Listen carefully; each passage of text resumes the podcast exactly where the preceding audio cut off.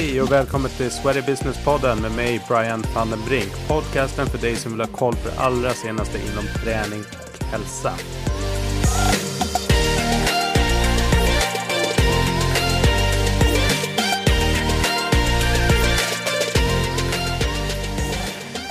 Härligt! Välkomna tillbaks till Sweaty Business-podden och eh, hjärtligt välkommen Farad Jabari. Tack ska du ha, tack. Hur är läget? Det är bra, det är bra, det är, det är positivt. Hur Ja. är det med dig? Jo men det är bra, det är eh, mycket grejer på gång ehm, som vanligt. Eh, men eh, kul att få, det är faktiskt lite andningshål att podda tillsammans med alla duktiga i, i branschen och höra vad, vad ni tycker och tänker och vad som försiggår. Det är en bra temperaturmätare. Ja, kul att få vara med. Så här, jag tänkte att vi skulle värma upp lite grann. Du får komma in i, i poddformatet och eh, lyssnarna får lära känna dig lite grann. Eh, om vi börjar med ditt bästa köp. Ja, eh, det måste nog vara vårt hus. Vi bor ju i Sollentuna, Stockholm. Eh, det är nog det bästa köpet och då vid den tiden så så var det mer oro och fasken tar vi oss vatten över huvudet. Men eh, det, det är det bästa. Och det är inte så mycket det finansiella värdet utan det emotionella. Eh, det har blivit någonstans basen för familjen. Och också för min bakgrund som, jag har ju aldrig riktigt haft en som barndomshem i den klassiska meningen. Så det är härligt att, att kunna ge det till, till mina barn och, och känna att ja, men det här är våran, våran hub. Mm. Nej men eh, hus är ju eh, alltid nästan, om det inte händer någon katastrof, en, eh, en bra investering. Så att eh, det låter bra. Vad gör dig förbannad eller upprörd? Det är nog olika nivåer men jag kan ju på gatan bli väldigt arg om jag ser att det är någon som behandlar barn eller äldre. Eh, till och med om man inte, man ser att det är en, det är en eh, äldre person som ska över gatan och ingen hjälper till kan jag bli irriterad och att varför kan vi inte ha mer medmänsklighet? Men sen kan jag sitta framför nyheterna och se eh, en hel del saker som gör mig förbannad och, och ja, pulsen går upp med allt som sker på andra sidor eh, världen som är lite längre bort från, från oss själva. Det kan göra mig förbannad. Yes. Ehm, om du skulle få obegränsat med pengar till ett enda projekt eller ändamål, privat eller yrkesmässigt, du får välja, vad skulle du göra? Ja, den är, den är bra. Den frågan är... Eh, jag ser en, en otrolig behov av hjälp och stöd till människor där ute i vardagen. Eh, och jag tror på en eh, balans mellan välmående när det är kost, när det är träning och aktivitet och den mentala biten. Och jag skulle då, den investeringen, om det är helt obegränsat, då skulle jag säga att varje svensk bör ha en livsstilscoach. Som kan hjälpa till med, vad ska jag äta, hur ska jag röra mig, eh, lite mental energi. Eh, då tror jag vi skulle alla funka bättre. Det blir ett jäkla kostsamt projekt men eh, det är du som bjuder så kör vi. Ja, kostsamt upfront men sparar också in enorma pengar i, i Exakt. nästa vända. Det kan jag tycka är fascinerande när det diskuteras sjukvårdsköer och liknande. Så bara, men vänta, om vi tar bort den här kön på väg in i, i sjukvården, vad skulle hända då liksom med effektiviteten i själva sjukvården för de som behöver det? Men jag vet inte, det verkar svårt att, att lösa det där.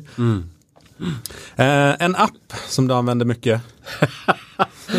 Ja, eh, Eh, om vi bortser från de klassiska mail och eh, sms och whatsapp och alla sånt så kan jag måste bara erkänna då att på senare tid här så är det Pokémon Go. Det har blivit eh, en typ av in, inre grej, mellan mig och mina söner. Vi är ute och kör Pokémonjakt och aktiviteter skapas ju just för att vi är ute och jagar och sådär. Men det har också blivit någon typ av knytpunkt för oss. Jag har kommit in på deras sfär om du förstår och då tycker de det är roligt att försöka slå mig på, på Pokémon. Så det, den är nog jag kollade skärmtiden eh, för ett tag sedan så den är ganska, ganska het just nu då. Ja.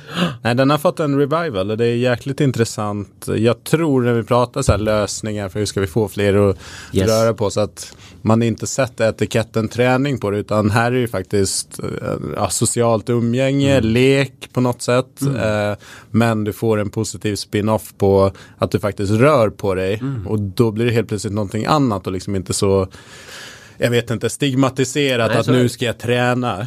Så ja, den är intressant. Kanske kommer in på det lite mer när vi pratar teknologi framåt. Absolut. Eh, favoritträningsform? Ja, styrketräningen har ju varit med hela livet men eh, just nu så, så kan jag stolt eh, känna, känna för lite grann kärleken väckas upp till kampsporten. Jag har börjat ta upp den och träna faktiskt eh, och thaiboxningen och det är en fantastisk. Jag har ju skyllt på att nej men nu är jag för gammal för det. Det går inte men det stämmer inte utan det är klart jag inte är som när jag var 20 men inte långt ifrån ändå. Jag, det börjar komma tillbaka och väldigt härlig känsla. Ja. Det är det. Ja, det är kul. Jag brukar ibland vara på kampsportstadion och köra lite eh, thai, eh, thai-fys och thai, thai-boxning. Det, är, det är någonting eh, som händer också när man får slå och sparka, alltså under kontrollerade former såklart. Ja, extremt bra träning. Extremt bra träning. Eh, här gick det åt helsike. Fri tolkning. Ehm, började 2020 väldigt bra. Eh, jag, har ju, jag sitter ju tvärs Norden och jobbar med flera länder och för första gången var det väldigt stark start och då siktade vi på rekord för 2020 och det gick ju verkligen åt helsike för rekordtänket i alla fall. Sen har det gått eh, okej trots eh, det måste jag säga. Men eh, det blir ingen rekord så den, den får jag svälja. Nej, du gillar ju att sätta höga, saftiga mål. Så. Exakt. Eh, ditt bästa tips för återhämtning då? Det är tid med mig själv. Jag, eh, jag ser en extrem eh, både återhämtning med värde av att få reflektera. Eh, om det är en promenad eller bara en egen liten stund eh, på min kammare. Jag, och jag kan också vara så pass eh, modig och sticka ut att vi, vi idag, individen, har för lite eh, egen tid i reflektion. Det är nästan människor, eh, ibland möter jag, man är rädd för att fika med sig själv.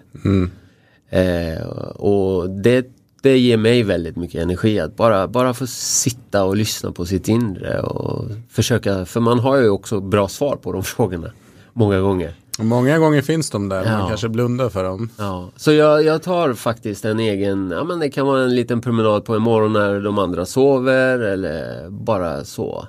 Tid och otid. Väldigt bra. Eh, det här behöver träningsbranschen tänka om kring. Eh, väldigt enkel skulle jag säga. Gå från detta erbjuder vi till detta vill våra kunder och målgrupp ha. Eh, inte vad jag kan ge utan vad är det de vill ha som kommer och hur kan jag möta det?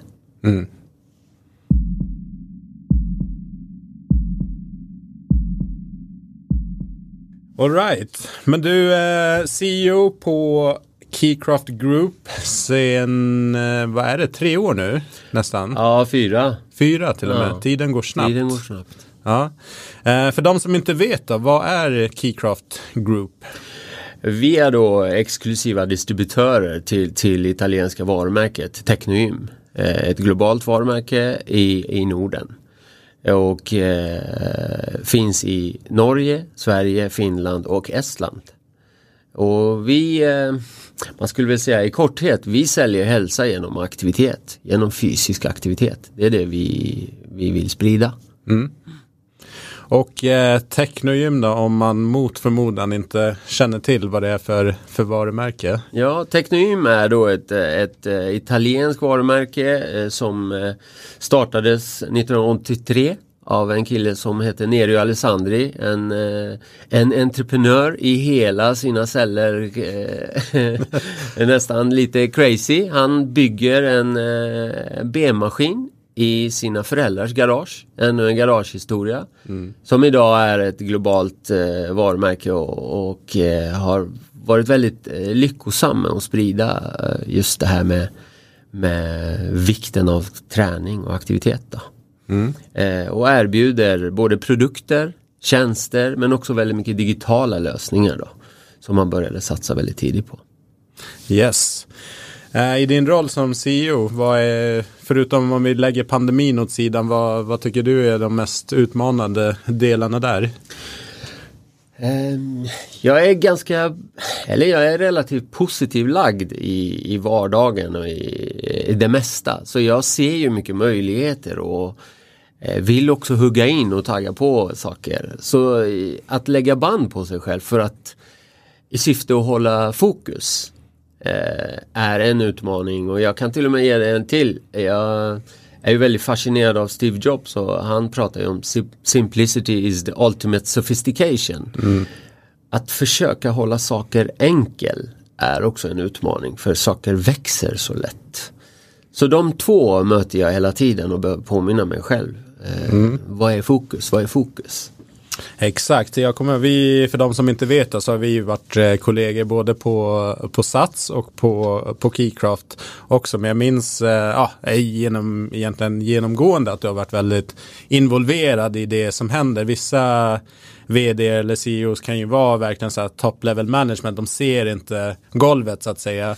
Medans eh, jag menar vi har gjort allt ifrån att svabba vatten ifrån ett överfyllt spårvagnshallarna samma morgon som det skulle öppna och då var du liksom med där och högg i som alla andra. Så för mig är det väldigt eh, ah, en, en tydlig bild av dig som ledare också att du vill, du är engagerad i det som händer och är liksom inte rädd för att hoppa in. Men jag kan också tänka mig som CEO att det är en utmaning att balansera det ibland. Att okej, jag har inte tid att liksom vara involverad i, i allting. Nej, och också låta andra växa med det då. Jag är ju som du säger, jag har alltid trott på walk the talk. Jag minns precis vad, vad du är inne på. Jag minns när vi jagade ballonger utanför eh, Haninge. Haninge när de snodde våra ballonger på invigningen eh, och du och jag kuta. Men, men eh, jag har alltid trott på att eh, ska man få andra och, och be andra göra, då måste man själv vara beredd att göra.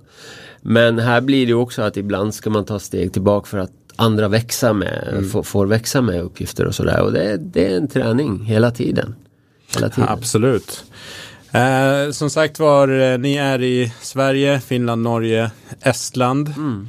Eh, Sverige-Norge ganska lika marknader. Finland vet jag kan skilja sig rätt rejält. Estland förmodligen mer likt kanske Finland än, än, än Sverige. Men vad ser du för skillnader, stora drag? Finns det några mm, övergripande skillnader i mentalitet och liksom? Ja. Jo men man kan dra det och ska man krydda det med lite, lite så humor så skulle man väl säga att eh, alltså norrmännen är väldigt nyfikna. De är modiga i form av att våga testa nytt och sådär. Eh, och de är ju, det handlar om att egentligen kosa sig. Eh, och känna att det finns ett, en varm energi över saker så är det positivt. Det på ska det vara sättet. gött, liksom. Ja exakt, de är ju väldigt, det är en väldigt positiv anda. Eh, Sverige är, eh, man vill vara säker på sina beslut. Man vill gärna höra, är det någon annan som testat och lyckats? Eh, det finns en sån eh, på något sätt vilja försäkra sig om att man fattar ett beslut i Sverige. Och i Finland, eh, där skulle jag säga man kommer långt med just det här hederlig, solid sisu. Eh, då, men men eh, mentaliteten i Finland är mycket mer acceptans, man följer gärna linjerna och Men det är annorlunda. Jag skulle säga det, det skiljer sig mer eh, emellan. Eh, och Estland li lite mer likt där då, he helt riktigt. Men det som slår mig väldigt mycket och har gjort eh, under den här tiden när jag jobbar som jag gör och i olika Det är att det finns en, en genuin positiv inställning i Norden. Vi är ju, och tack vare att vi har det väldigt bra. Det måste man ju säga eh, rent globalt. Så, Ja, det får man ju inte glömma när Nej. man ser eh, olika trådar i sociala medier och man kan så bara, men vänta nu, vad, är det så dåligt verkligen? Det är det ju inte om man blickar utåt. Nej, inte om du tittar ur ett, eh, du tar på dig globala eh, glasögonen så har vi det otroligt bra. Eh, och där finns det ju en framtidstro, en positivism i individen och i människorna. Eh, det måste man säga, så det, det upplever jag. Mm. Om man lägger italienska filtret på det och den, den kulturen, hur mappar den med liksom Keycraft? Nu har ni haft ett långt, ni har ett långt samarbete och de, de jobbar långsiktigt, ni jobbar långsiktigt, men, men det är ändå kulturella det, skillnader, det vet jag ju som har varit på, på insidan, men jag höra från din, uh, din horisont. Nej men jag har ju också en pers som lever i mig och där kommer, jag har ju fått väldigt mycket nytta för både min temperament och prata med hela armar och ben och sådär, så den kommer till sin nytta i, i det. Men alltså italienarna är ju passion för det de gör. Det är, ju, det är otroligt inspirerande att se dem eh, brinna för, verkligen, eh, och stolt. Så, men jag, vi hjälper väl varandra. Jag, jag tar med mig deras känslor in i bolaget och i, i, också i det vi håller på med. Men jag tar också vår struktur och vår den här nordiska eh, det, det, är ju lite så. ett exempel som kan vara kul det är när man har teamsmöte och man har kanske en kund och så ska man ha italienare och de, tiden, ja men jag kom in och så jag just had to take the coffee och så kommer man in och jag, jag har sagt till dem flera gånger eh, och men det går inte fram. En gång sa jag, när ni är sena till nordiska möten då är det som att man står i kyrkan hos er och svär ja. högt. Då bara ansiktsuttrycken bara det, då, då klickade det att det här är allvarligt liksom. Eh, så man måste på något sätt hitta den balansen då. Mm. Att, att vi i Norden inte känner att det är respektlöst utan det är bara en annan mentalitet egentligen. Ja, nej så är det. Jag kan säga själv att man kanske också ibland som med skandinaviska ögon, svenska ögon på det Eh, missuppfattar lite den här italienska, att de är laid back och sådär. Men så, precis som du säger, passionen och hantverket. Alltså det är på en sån hög nivå när man är på plats i Technium-fabriken och ser liksom. Och så tänker man att nej, det här är inget som kan byggas om det är slarvigt och liksom manjana. Utan det finns ju något där, men det är också något kulturellt med att det är lite mer flytande sådär kanske med tider och, och så. Ja, och så finns det en kärlek för det man gör. Jag mm. tror faktiskt att eh, den här ah, Alltså kärleksfulla inför både familj och sysselsättning och det, det upplever man. Det upplever jag väldigt mm. i vårt samarbete.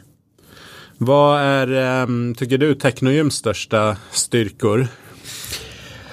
Eh, jag skulle säga innovation, innovation, innovation. Det har det varit och det är fortfarande Nerios mantra. Jag lyssnade på honom faktiskt eh, i förrgår i mm. en sån eh, Global Business Meeting och där han verkligen snackar otroligt mycket om innovation. Ehm, och sen har det ju varit att det ska vara funktionalitet, det ska vara långlivat, produkterna ska hålla länge. Mm. Ehm, det ska vara digitalt, man började en digital resa ganska tidigt, detaljrikt. Och så såklart den italienska designen, det ska vara vackert. Um, och det, det, tycker jag de har uh, lyckats få fram då och jobba och ger sig inte. Uh, vi pratar millimeter på klockslag på skärmen för ett uh, löpband. Mm. Alltså, nej den ska lite mer till höger. Alltså, så att man går all in och där ja, men The Wellness Company. Man, man tror på just begreppet wellness. Man, man printade det ganska långt.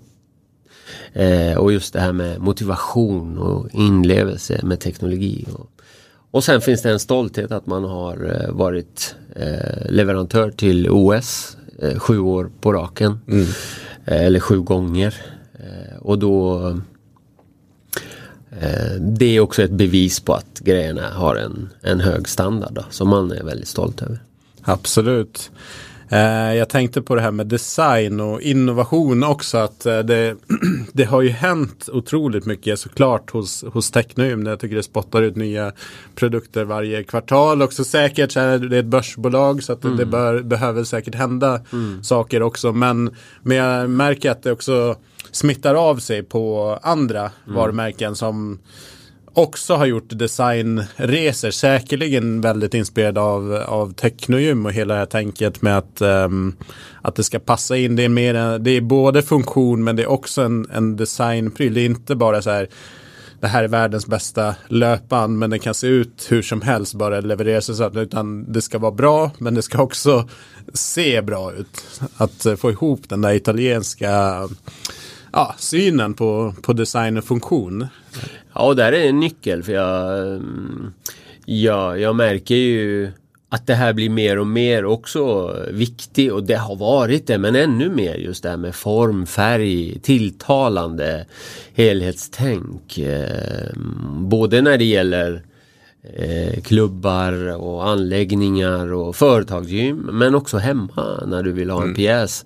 Om du kan sätta det i vardagsrummet så förenklar det, det såklart. Absolut. Ja. Men jag tänker också att det har mycket med att eh, tränings slash gymbranschens utveckling. Att okej, okay, först var det mer hardcore, bodybuilders, aerobics och hela den grejen. Så att det var folk som var hemma i den världen och allt mer flyttat in i liksom köpcentrum, nära kontor och liknande. Att det är, det, det är en annan typ av människa med en annan referensram. Så att när de kommer in så har de varit på ett, ja men vi är ju här på ett Clarion hotell. Det är liksom inte lyxigt men det är ju, det är ju nice, det är ju genomtänkt. Att, mm.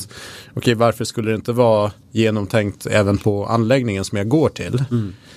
Eh, och det blir fler och fler som tänker på det där. Eh, vare sig man bokar semester som du säger, ja, men ska man bo på hotell så tänker jag idag tror jag det blir fler och fler att finns det en bra träningsmöjlighet eh, till att man eh, ska söka jobb och är på, på ett företag. Vad mm. finns det för möjligheter för träning och sådär.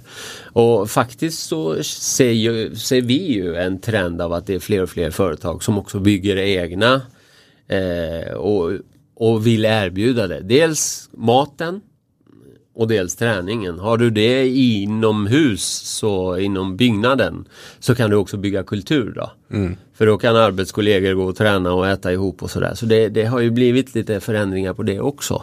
Absolut. Tror vi kommer få se mer företag, eh, alltså den utvecklingen att man, man skaffar sig egna anläggningar där man säkrar upp så personalen jag tror det. Jag tror att vi kommer överlag se ett, ett större förväntan från individen att kunna eh, använda och ha en aktiv eh, aktivitetsmöjlighet där de befinner sig. Mm. Kommer ihåg jag besökte, nu är det ju i och för sig sju år sedan, åtta år sedan, jag var i Dubai. Då fanns det ju träningsanläggning nere som i svenska hus finns det vid tvättstugan. Mm. Så, så fanns det träningsanläggning där det också var personliga tränare som gick på kvällarna. Och jag, jag bodde hos, hos min frus eh, pappa. Då var det bara att gå ner och träna och det var öppet för de som bodde i huset. Och det fanns typ överallt. Mm. Vilket är, ja, varför inte egentligen? Nej, det är intressant. Jag lyssnade på Philip Mills, mm. eh, var med i en, en podd och då pratade han just om de här branschsiffrorna som ibland brukar vara kring hur många som är medlem eller tränar på en träningsanläggning. Och då sa han att ja, men det är förmodligen fler som tränar för att nu blir det mer företagsgym och det blir bostadsrättsföreningar eller olika typer av bostäder som, och hotell för den delen som inte räknas in i den datan. Så att ja absolut, vi har, vi har en siffra men förmodligen är den ju högre och förmodligen tänker jag att det kommer ju växa branschen kommer växa ännu mer men kanske på andra ställen vad vi traditionellt har sett liksom i form av träningsanläggningar med medlemskap på det sättet. Absolut, det är en väldigt relevant poäng. För det är inte, vi, den, den siffran mäts ju på medlemskap egentligen. Mm. Eh, så mycket riktigt så tror jag det finns en dold siffra där. Um, som distributör då, vad är er eh, roll i hela kedjan? Um, vi, vi representerar varumärket. Vi ska tillgodose uh, våra marknader med, med, produkter, tjänster och de digitala lösningar som Technim har. Uh, och bygga egentligen långsiktiga relationer till kunder och partners. Um, och sen såklart sprida TG-mantra, Let's move for a better world. Mm. Uh, det, det är därför vi vi egentligen i, i rollen som distributör då. Är det vi, vi gör. Eh, sen har vi våran egen eh, mission av aktivitet, Activating People. Mm. Eh, som, som jag vet att du också är bekant med. Eh, Absolut. Och då handlar det om att kunna sprida det där eh, i, i samhället och i marknaderna vi befinner oss. För vi tror på att människor mår bättre när de rör på sig. Eh, man mår bra om man äter bra, man mår bra om man sover och vilar bra och man mår bra om man eh, tränar och håller sig aktiv. Tyvärr är de två första ett måste. Den tredje kan eh, bli lidande och väljas bort i mm. allt vad det innebär. Vardagshets och stress och, eller prioriteringar. Dessvärre så. Mm du, var eh, fördel, nackdel med att arbeta exklusivt med ett varumärke? Ni kommer ju från en historik där ni hade flera varumärken inom olika områden till att ja, men, strategiskt ta ett beslut att men vi kör Technogym. Ja, det stämmer och det var ett medvetet val längs vägen. Ehm, det har såklart fördelar och nackdelar. För oss var det ett behov för att bredden på produktutbudet för Technogym var inte så, så brett som den är idag. Och på så sätt var det behov eh, och på något sätt fylla erbjudandet. Idag har vi ju mycket bredare portfölj så vi kan erbjuda och det har ju förenklat väldigt mycket för då kan vi också rent bara vara Technogym. Mm. Vilket vi är. Vi, vi, vi sprider ju varumärket på ett annat sätt. Men det är också förenklat för oss internt då att man behöver inte kunna tre, fyra kataloger helt enkelt av andra utan det är bara ett. Vi klär oss som det är eh, och vi kan produkterna och blir det helt plötsligt och då, ja men, det blir enklare helt enkelt. Då.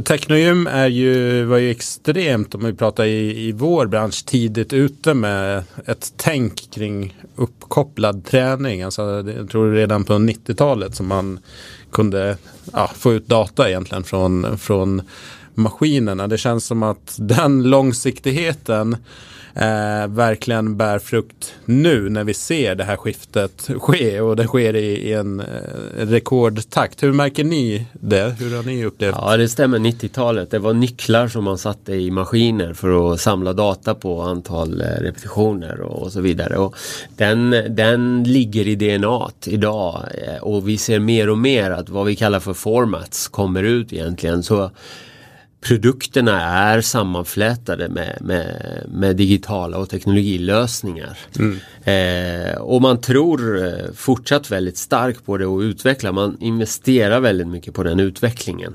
Det sitter en hel del eh, eh, smarta människor som, som gör det där.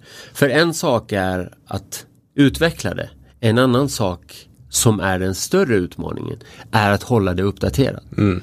För att det kommer så mycket nytt hela tiden och ha saker sammankopplade är, är en match idag. Det går så fort. Mm. Ehm, och vi, vi, ser, vi ser ju att det individen och också millennials som nu kommer och nästa och nästa.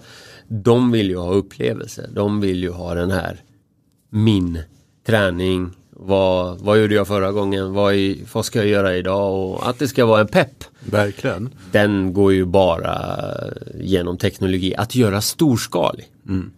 Du kan, en personlig tränare kan förmedla det men då är det one-to-one -one eller small group. Men ska du nå hundratusentals, det, då funkar det. Alltså, det går inte att komma runt. Nej. Hur, eh, vad tycker du är liksom bästa sättet klubbar, operatörer, gym kan, kan ta sig an digitalisering? För det är många som självklart nu tvingas in i det på olika sätt. Men jag upplever också att många är så här, ah, gud, vad ska vi göra för någonting? Vad är, vad är, man kanske är rädd för att ta investeringen eller man vet inte om det är rätt teknologi. Vad tycker du att man behöver göra för, för hemläxa där innan man, innan man kanske skjuter skarpt och går och väljer någonting? Alltså jag tror att vi, vi första steget att sluta se att digitalisering är ett val. Mm. Det är inte det. Det är bara skönt att tänka så, tror jag. Vi är så digitala och det, jag menar från Google Maps till att boka läkartid till att, alltså vad du än gör idag så är det kopplat till det här och vi har ett, eh, en egen, alla vi individer har en egen IT-miljö på något sätt. Eh, som måste fungera för vi är ju panikslagna. Mm. Eh, och där tror jag att det finns en, en, ett behov av att få in och göra en ordentlig rannsakning. Vad är, det, vad är våran business?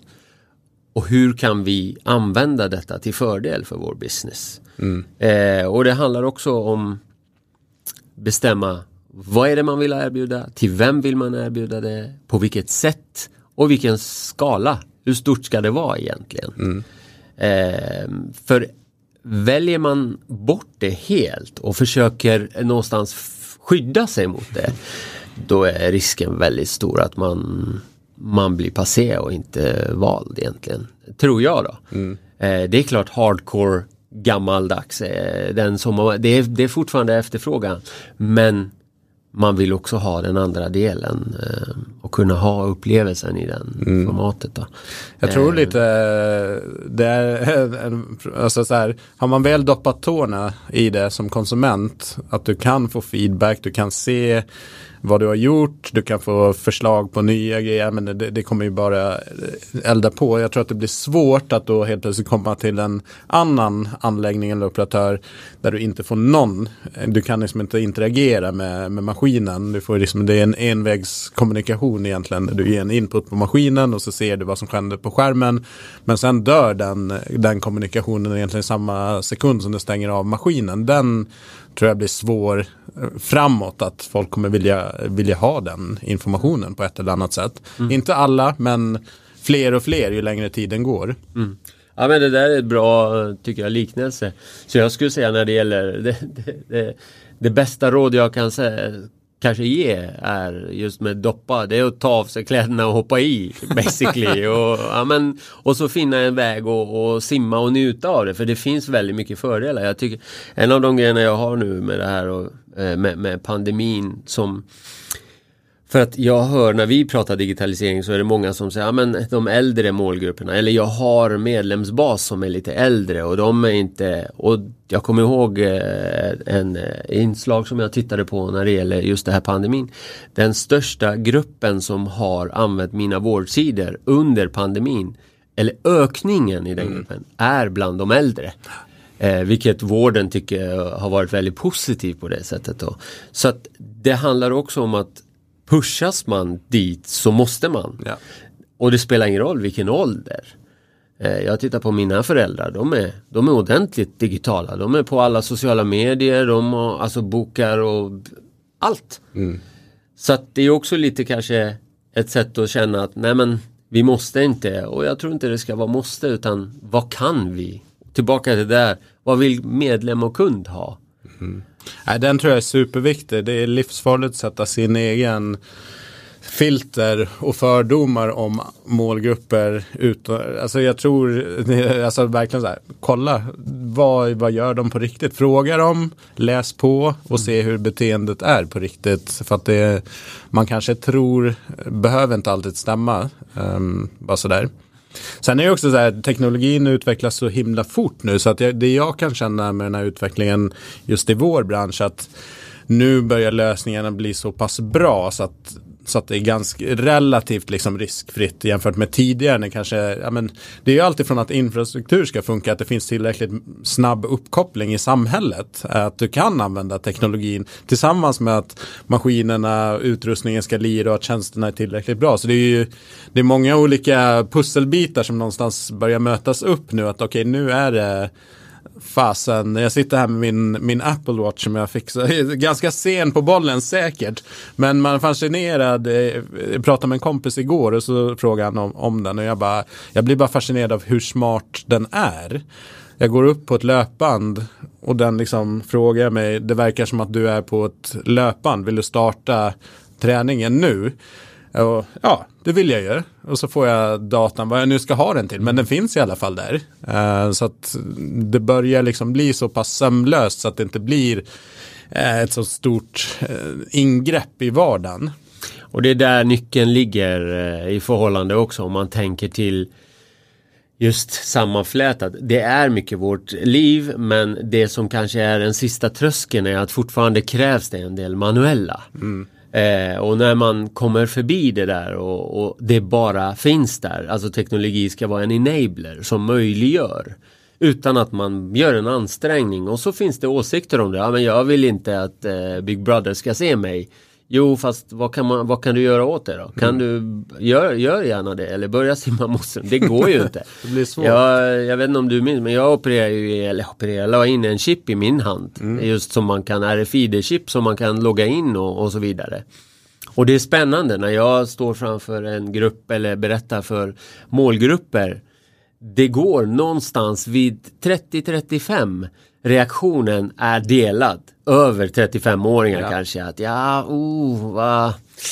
Är du dum eller? eller mm. sådär, man kan nästan läsa det. Medan när jag träffar 18, 19, 20 jag har mött på grupper som vill ta bild med mig. Kan vi ta en bild? Får du kan du visa? Då helt plötsligt blir det, är du med? Den fascinerande, mina barn, min son skyltar med det till sina kompisar. Ja ah, du vet min pappa har en chip i handen. Va? Får jag se? Får jag känna? Det är ju, så det är ju också en trend som, det är bara en fråga, tidsfråga. Ja, nej men verkligen och referensramarna för de, de unga, de som är yngre än oss i alla fall, mm. då, deras referensramar på ah, vad som är normalt eller vad mm. förväntan är, det är någonting helt eh, annat. Jag har en, en kompis som eh, föreläser mycket och då hade han, han är i samma ålder som jag, så han är 40. Mm. Och då satt han med ett gäng, de var i 20-årsåldern och då sa han i, i ett sammanhang att det ska bli skönt att gå tills när vi kan ses på riktigt igen. Och då sa de, men vadå, vi ses ju hela tiden, vad är det du, du menar? Så menar han ju att, okej vi går tillbaka till de fysiska mötena så man kan liksom träffas på riktigt. Och för dem var det så här, ja men vi ses på riktigt i, i på skärmen, vad är skillnaden? Så att eh, det säger rätt mycket om, om referensramarna, hur snabbt de liksom förskjuts till någonting annat. Mm. En intressant fråga med, med digitaliseringen är, kan man tjäna pengar på det? Jag förstår att det kan vara lite olika syften. Att i vissa fall så, mm, så implementerar man teknologi för att liksom möjliggöra saker. Det, men, men en fråga blir ofta för att man kanske investerar pengar och tid i det. Att går det att eh, få någon slags leverage ekonomiskt på, på insatser digitalt? Det, det är en väldigt relevant, bra fråga. Ehm, det beror helt på vilken affärsstrategi man har. Om man går in i det och det här är min reflektion, min åsikt. Men går man in för att ja, nu ska jag tjäna pengar så kommer man förmodligen i det första skedet inte, inte få de svaren man vill då. Mm. För att dels kräver det en förändring av vissa delar som förmodligen kostar.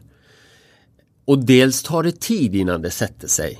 Det är lite, det är faktum, det är det vi mm. ser. Men den förändringen man gör kan absolut vara, ha möjliga intjäningskanaler på över tid. Eh, och, men det skapar också andra typer av långsiktighet i affären som enablar andra intjäningsmöjligheter. Kanske att kunden som skulle lämnat blir kvar längre för att du har hans eller hennes data. Mm. Och den datan spola som den lämnar. Till exempel, varför ser det ut som, som de gör? Varför kallar man Apple och eh, Youtube och Google för större politiker och makthavare idag? Jo, för att de sitter på data som, ja men stäng av bara. Stäng av, försök, stäng av.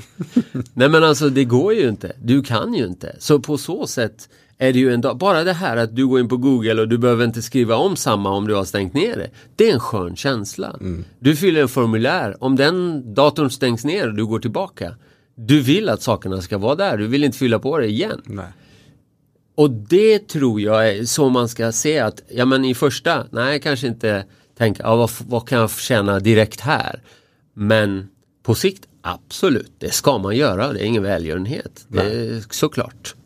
Men jag tycker eh, ehm, alltså, sammanfattande kring det som händer nu att man behöver en långsiktighet i det och, det och det bottnar i väldigt strategiska frågor. Så det är ingenting så här, ja absolut man gör saker för att lösa krisen här och nu medlemmarna kommer inte till anläggningarna i samma utsträckning och så vidare och så vidare. Men att man också behöver ta ett djupt andetag och så bara fundera, okej okay, vad är det vi vill faktiskt göra och vad vill vi göra på, på sikt? För tänker man bara här och nu, då tror jag precis som dig att då är risken att man blir, eller sannolikheten, jag skulle säga nästan 99 procent att nej, du kommer inte lyckas med det på kort sikt på ett år, två år kanske, men mm. fyra, fem, vem vet? Eh. Mm. Och så finns det ju hjälp att få, för många kan också uppleva att ah, jag vet inte så mycket, jag vågar inte riktigt ge mig in i det, hur ska jag börja, var ska jag? Men det finns ju, det finns ju eh, både partnerskap och eh, leverantörer och, som, som kan sitta runt bordet och diskutera och förstå, okej okay, vad, är, vad är det vi vill uppnå? Och hur finns det för möjlighet? Så att man kan ju få den, eh, det finns otroligt många duktiga aktörer på detta. Eh, med bra kompetens. Yes, helt rätt. Du, det händer mycket inom Keycraft och Technoym mest hela tiden. Var, man får vara lite visionär. Vart ska ni någonstans? Finns det något du kan dela med dig där utan och... Ja absolut, ja, vi fortsätter vår resa. Vi, vi brinner ju för lite som jag också nämnde, det här missionen. Vi, vi, vi vill sprida aktivitet. Vi tror sannerligen på det. Det är passionen. Det är därför jag vaknar mm. och går till jobbet basically. För att vi, vi, det är vårt varför. Om du frågar varför finns ni? Jo, för att vi tror på det här med, med aktiviteten. Eh, men vi vill också vara kundens förstahandsval. Eh, det är en av våra ambitioner att eh, när kunden funderar på ah, men vem, vem ska jag ringa, vem ska jag höra av mig till? Då ska de få Technoin-varumärket eh, framför ögonen förhoppningsvis. Mm. Så vi driver på det och då det är väldigt det är en tung eh, ambition i form av att då måste du leverera alltid hela tiden på alla plan och vara verkligen en partner. Mm. då är det långsiktiga affärer. Det är inte sälja just nu som, som det går ut på. Vilket triggar eh, mig och oss som, som sitter i den här båten. Då. Eh, och sen så letar vi efter duktiga människor som vill vara en del i vårat gäng. Vara med, försöka utveckla varje individ till att bli bättre och behålla över tid. För jag tror att har man starka individer och duktiga människor Ah, det är som en fest mm. där de roligaste, duktigaste finns. Eh, då brukar festen bli bra och då vill alla vara med på festen. Så är det är det. lite så. Så vi vill, vi vill ha kul på, på, på resan. Men eh, fortsätta driva aktivitet. Mm.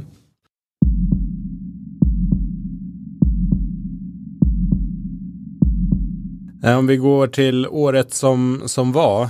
ni nådde inte de de saftigaste målen men det verkar som att det, det, gick bra ändå. Men för dig, när, när blev det här verkligen någonting på riktigt med coronapandemin? Ja, vi stod, vi stod på, vi, vi, det var jul förra mellan 19 och 20. Så, så stod vi och diskuterade jag och, och min fru om, okej okay, ska vi planera in någon typ av resa eh, här på sportlovet? Det har vi aldrig gjort men nu är våra barn lite lite äldre så tänkte det kan vara kul att göra en sån. Ja men vi, vi åker till Spanien. Jäklar vad tur att vi gjorde det. Så, för det var ju typ den sista resan jag gjorde. Så sportlovet åkte vi dit. Men faktiskt på den resan så kände man att det var märkligt. När folk mm. gick med munskydd på flygplatsen och där var det lite Det hade redan påbörjats då. Så då, eh, då börjar man ana att nej, det här är lite mer än kanske de gamla omgångarna. Och sen faktiskt kommer jag ihåg 12 mars när, när helt plötsligt på morgonen Sats stängde ner. Det var då det blev en, oj, nu var det väldigt eh, mm. helt, både radikalt och stort. Eh, så det, det minns jag. Ja, det var, det var jäkla, det gick fort där. När jag väl drog mm. igång så, så gick det men eh, det känns som att man blev väldigt överraskad i alla fall här uppe i, mm. i Norden. Att ja, någonstans det otänkbara kunde hända. Mm. Och det fascinerande är att det är så många bolag som sitter och gör strategiplaner. Den här grejen tror jag inte var på någons strategiplan. Den var nog svår. Om man tar eh, året som har varit och jag tror första året för mig känns som att vi hade en bra träningsbranschen, en bra krockkudde för att man, medlemskapen ser ut som de gör och man har mer eller mindre ett år på sig eh, innan vi märker nu då i januari, februari när många ska teckna på nytt att nu, nu börjar det bli mer svettigt för många operatörer där ute. Är du orolig för branschen eh, eller hur ser du på framtiden? Nej, jag är inte orolig. Det är en tuff period just nu. Det är en jobbig våg, men den måste vi rida ut. Jag tror på att eh, när, det väl, när den här eh, vågen är förbi så kommer efterfrågan att vara betydligt större än vad det var innan. Mm. Eh, och man har saknat just det här med att kunna leva normalt. Också träningen och den sociala biten är en stor del av det. Verkligen. För er det, vad, det blir utmaningar såklart. Eh, men vilka möjligheter tycker du att ni, alltså vad har ni kunnat gjort istället som ni kanske inte hade gjort ett normalt år? Vi har ju definitivt sett en, en trend på de digitala lösningarna som du och jag var inne på innan här. Eh, efterfrågan och, och, nyfikenheten har betydligt eh, mm. ökat ordentligt. Eh, sen har vi ju också varit faktiskt involverade i just det här partnerskapet för det är också i stormen man ska stå vid sina i sina partner och sina kunder och då har vi varit väldigt mycket rådgivande och försökt hjälpa till. Eh, när det gäller finansieringar och den typen av eh, stöd. Men vi ser också en trend på konsumentsidan. Eh, så en ökning och ett intresse för Mm. just det här som, som är väldigt tydlig. Ja, jag tänker så här, konsumentmarknaden, det är ju en, det är en annan typ av eh, business. Mycket snabbare transaktioner, mycket mer marknadsföringsintensivt. Eh, också kanske kundkontaktintensivt i vissa, vissa fall. Hur den ni har ju gjort det innan men, men kanske som, som många andra leverantörer på liksom en mindre, mindre andel utav businessen. Hur har den liksom övergången eller skiftet varit för er? Det är helt annat. Det där är nog helt annat. Och jag som kommer eh, och du och jag från Sats och hela B2C eh, mot konsument vet ju. Men, eh, men detta handlar eh, från försäljning till betalning till leverans till supply chain och leverans. Alltså det, det är bara annat. Så vi har fått lägga om och vi har fått lära oss och vi bör hantera det. Och det är ju en krävande, utmanande resa. Men man blir ju också knuffad åt det då för att kunna hantera för efterfrågan kommer och så vill man möta det. Men Technoym är ju också väldigt, där är ju också en av fördelarna. De är snabbfotade. Så att där har vi ju ökat produktutbudet för att kunna bemöta det och på så sätt också tillgodose behoven som har varit väldigt positivt. Så vi, vi är i den resan fortsatt. Eh, men det, vi lär oss. Och jäkligt kul. Det finns mycket roligt. Ja, verkligen. Men eh, jag tänker hemmaträning, ser du som hot, möjlighet för den traditionella business to business-branschen? Möjlighet, definitivt möjlighet. Jag förstår ju att hade jag haft en egen klubb så hade jag ju tänkt att vad betyder det om folk börjar träna hemma? Eh, jag tror på eh, en, en tydlig, klar bild av att kan jag göra min träningsanläggning till en hub så kan det vara i centrum för aktiviteten. Och då kan människor träna på, på hemmafront, de kan träna på semestern, de kan, men de går tillbaka för den sociala kommer man till. Jag har själv grejer hemma som jag kan träna. Men jag går till träningsanläggningen för jag, jag vill ha den, atmosfären och hela det. Så att kan vi få träningsklubben och anläggningen till det sättet? Absolut bara möjligheter. Ja, jag håller med. Jag tror det blir en, ett komplement till det. Och jag också så här, jag har grejer så här, skulle kunna köra all träning i princip hemma. Men det är roligare. Även om jag inte pratar med så många på gymmet så är det ändå bara att vara bland människor som Ja, är en viktig grej. Exakt. Nej, jag tror också som aktör ska man säga, kan man leverera tjänster kopplat till hemmaträningen och också skapa intjäning på det. Det är också väldigt intressant. En fråga som jag brukar ställa det är ju så här eh, träningsbranschen och alla aktörer. Det är både gym och leverantörer och andra stakeholders. I samhällsdebatten och som en samhällsröst gentemot och kommunicera mot men, invånarna men också mot politiker. Tycker du att vi, att vi har en bra position eller att vi har varit bra på att kommunicera vad vi gör för någonting och vad vi bidrar med? Ja, vi har nog mer att göra där. Vi har nog mer att göra där och det, där, det är väl en kraftansträngning från alla att vara en enad front. Men också utifrån en medial perspektiv. Så hur mycket hör man på nyheterna att så här många döda på grund av inaktivitet. För jag tror det antalet är ganska ordentligt. Men man hör, ja men här var det en singelolycka, där var en motorcykelolycka, en dog här, någon dog där. Jag menar inte att det är mindre värt.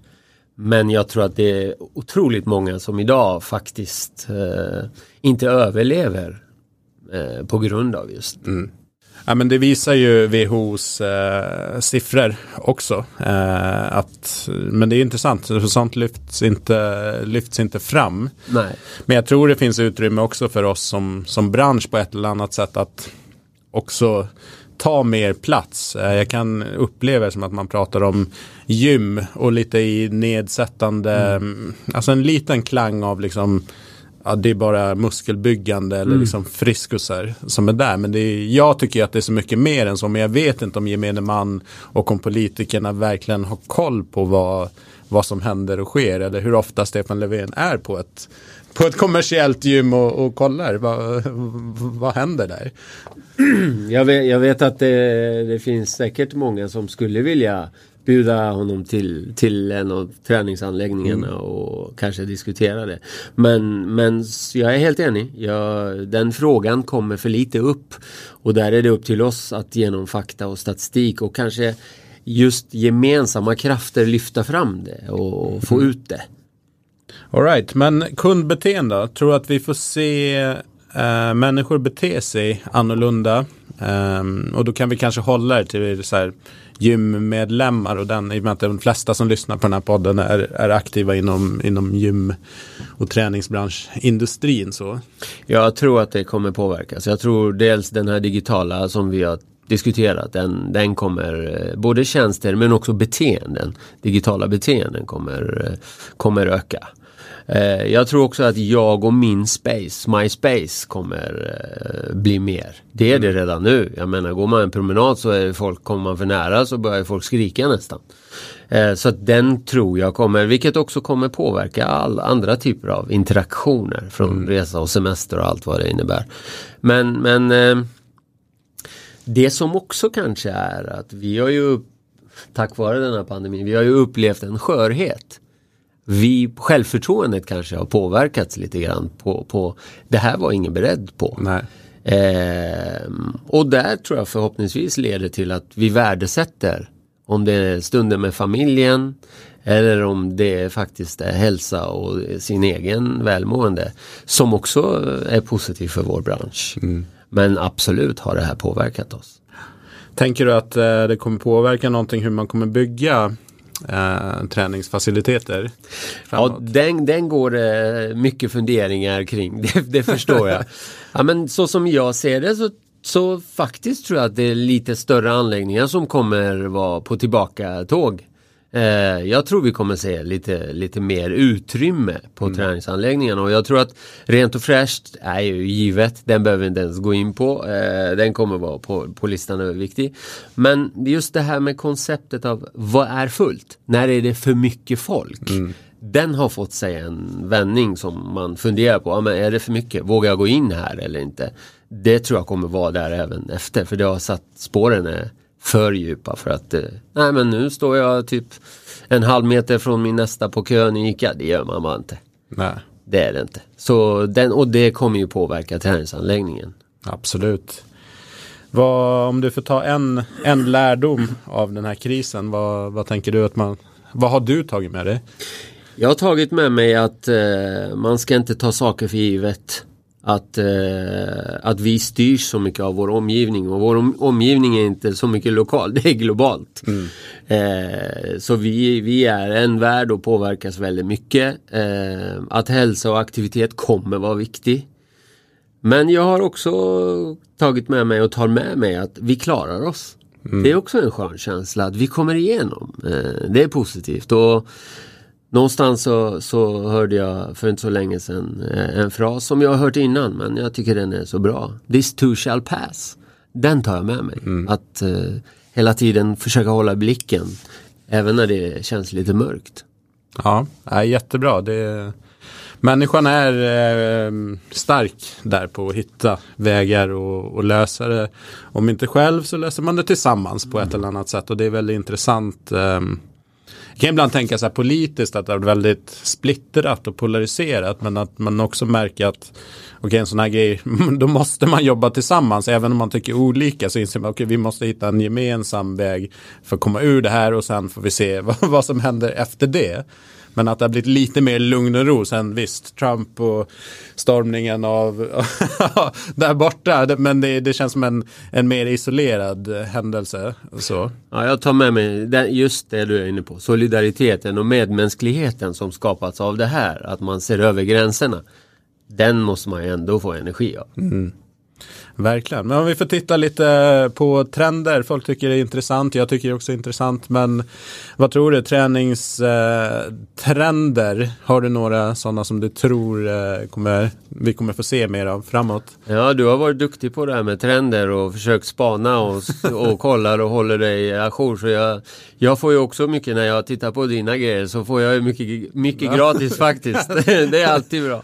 Men eh, det är såklart är väldigt intressant. Jag tror digitala tjänster kommer vi se öka men alla är inte långvariga. Nej. Jag tror att det finns en livslängd på det där att det gäller att hålla sig både uppdaterad och eh, attraktiv om, om jag använder det termen. Då. Jag tror individens val i centrum mer än någonsin. Eh, jag tycker det är väldigt fascinerande att jämföra med andra branscher. Titta bara på tv. Mm. Mainstream. Jag pratade med någon igår som sa att förut sände man bara i en kabel till alla. Idag behövs det egentligen till varje hushåll en egen kabel. Mm. Och individen ska kunna pausa, starta och så vidare. Så det här handlar om en, en hel annan dimension av databesparing. Eh, och där tror jag också att vi kommer se på samma sätt när det gäller träning.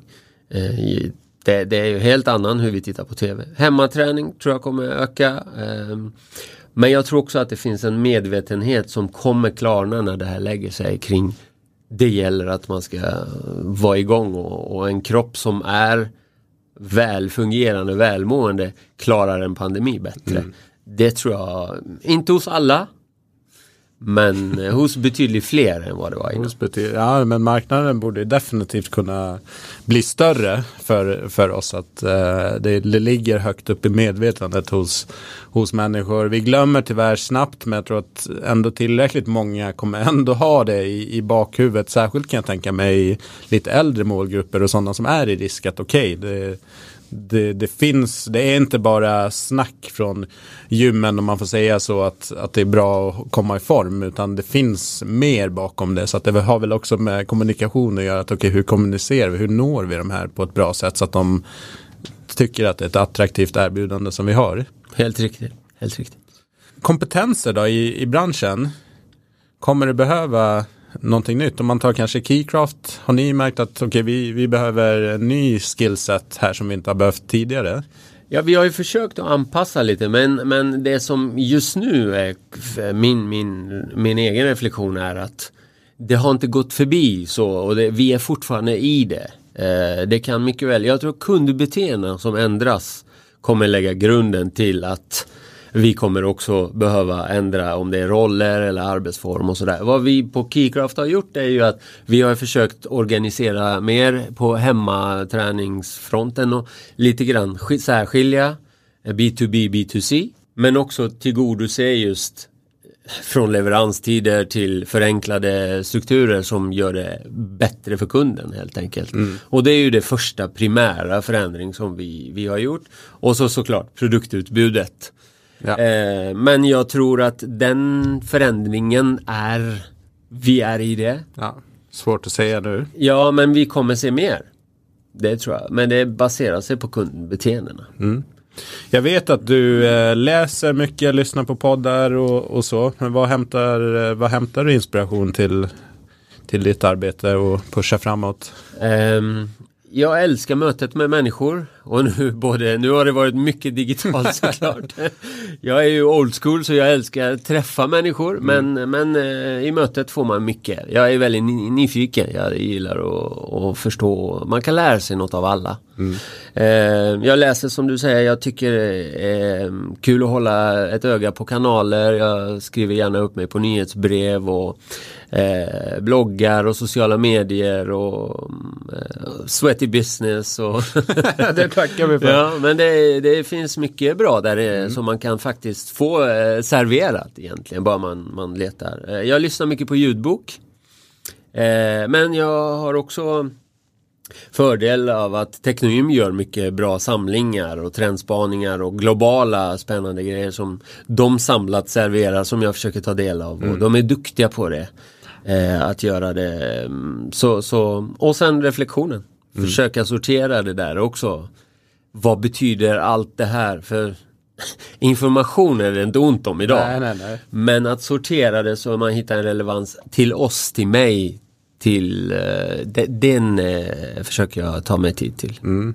Men det jag gillade också med det du sa med reflektionen att uh, svaret finns ofta inuti. Jag kan ibland känna att folk ställer frågan, ja men vad ska vi göra? Och det kan jag tänka mig att ni, ni upplever som leverantörer, part, vad ska vi göra? Ja absolut, ni kan ju ge råd på, men någonstans måste man ju också kolla, ta sig den tiden och verkligen rannsaka vad vill vi för någonting? För att då blir det också lättare att, att komma med ett råd utifrån det. Givetvis. Att många söker kanske en färdig mall att, som kanske var lättare att applicera tidigare. Att okej, okay, vi, vi kopierar konceptet så gör vi lite tweaks på det och så, så kör vi ut det. Men när korten har blandats om så blir det mycket svårare med en sån hållning. Yes, helt riktigt. Eh, två frågor kvar. Om man vill eh, följa dig eller Technogym Keycraft, vad gör man det enklast? Eh, om vi börjar med Technogym, där är det technogym.com eller keycraft.se eh, webbsidorna. Vi finns ju också, både, både Technogym och Keycraft finns på LinkedIn, Facebook, Instagram och YouTube. Och jag finns också, eh, jag finns på Instagram, Facebook och LinkedIn då. Mm. Och då är det Farad Jabari, Farad.Jabari ja. egentligen. Jag länkar in några av Ja, du får, du får välja, välja select. Jag litar på ditt Sociala omdöme. företag som, som, finns överallt. Ja. ja. men det är bra.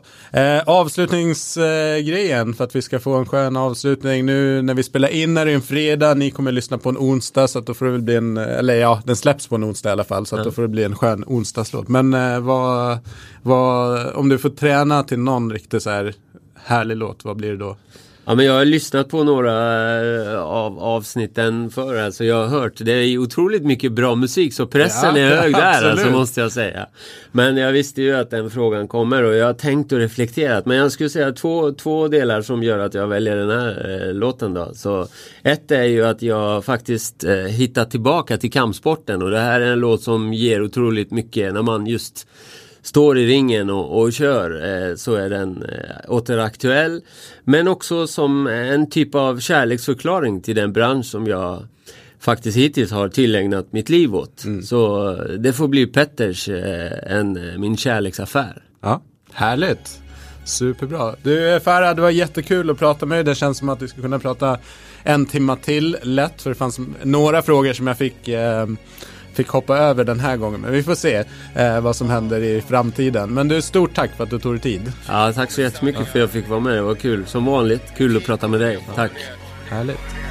Tillbaks på ett bananskal, klar med mina avtal. Letar efter ord, försöker formulera bra svar. Solen skiner idag, det är vad jag sprider ut. Jag gått genom eld, finns inte en storm som jag ridit ut. God karaktär, vill leva som jag lär. Var trogen min kultur, ingen vänsteraffär. Sen jag blev träffad i mitt hjärta, aldrig skådat något så härligt.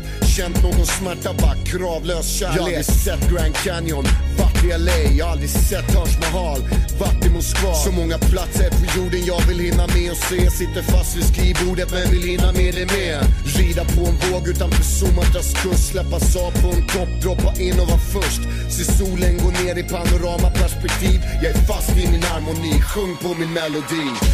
Hur jag än mår idag så står jag kvar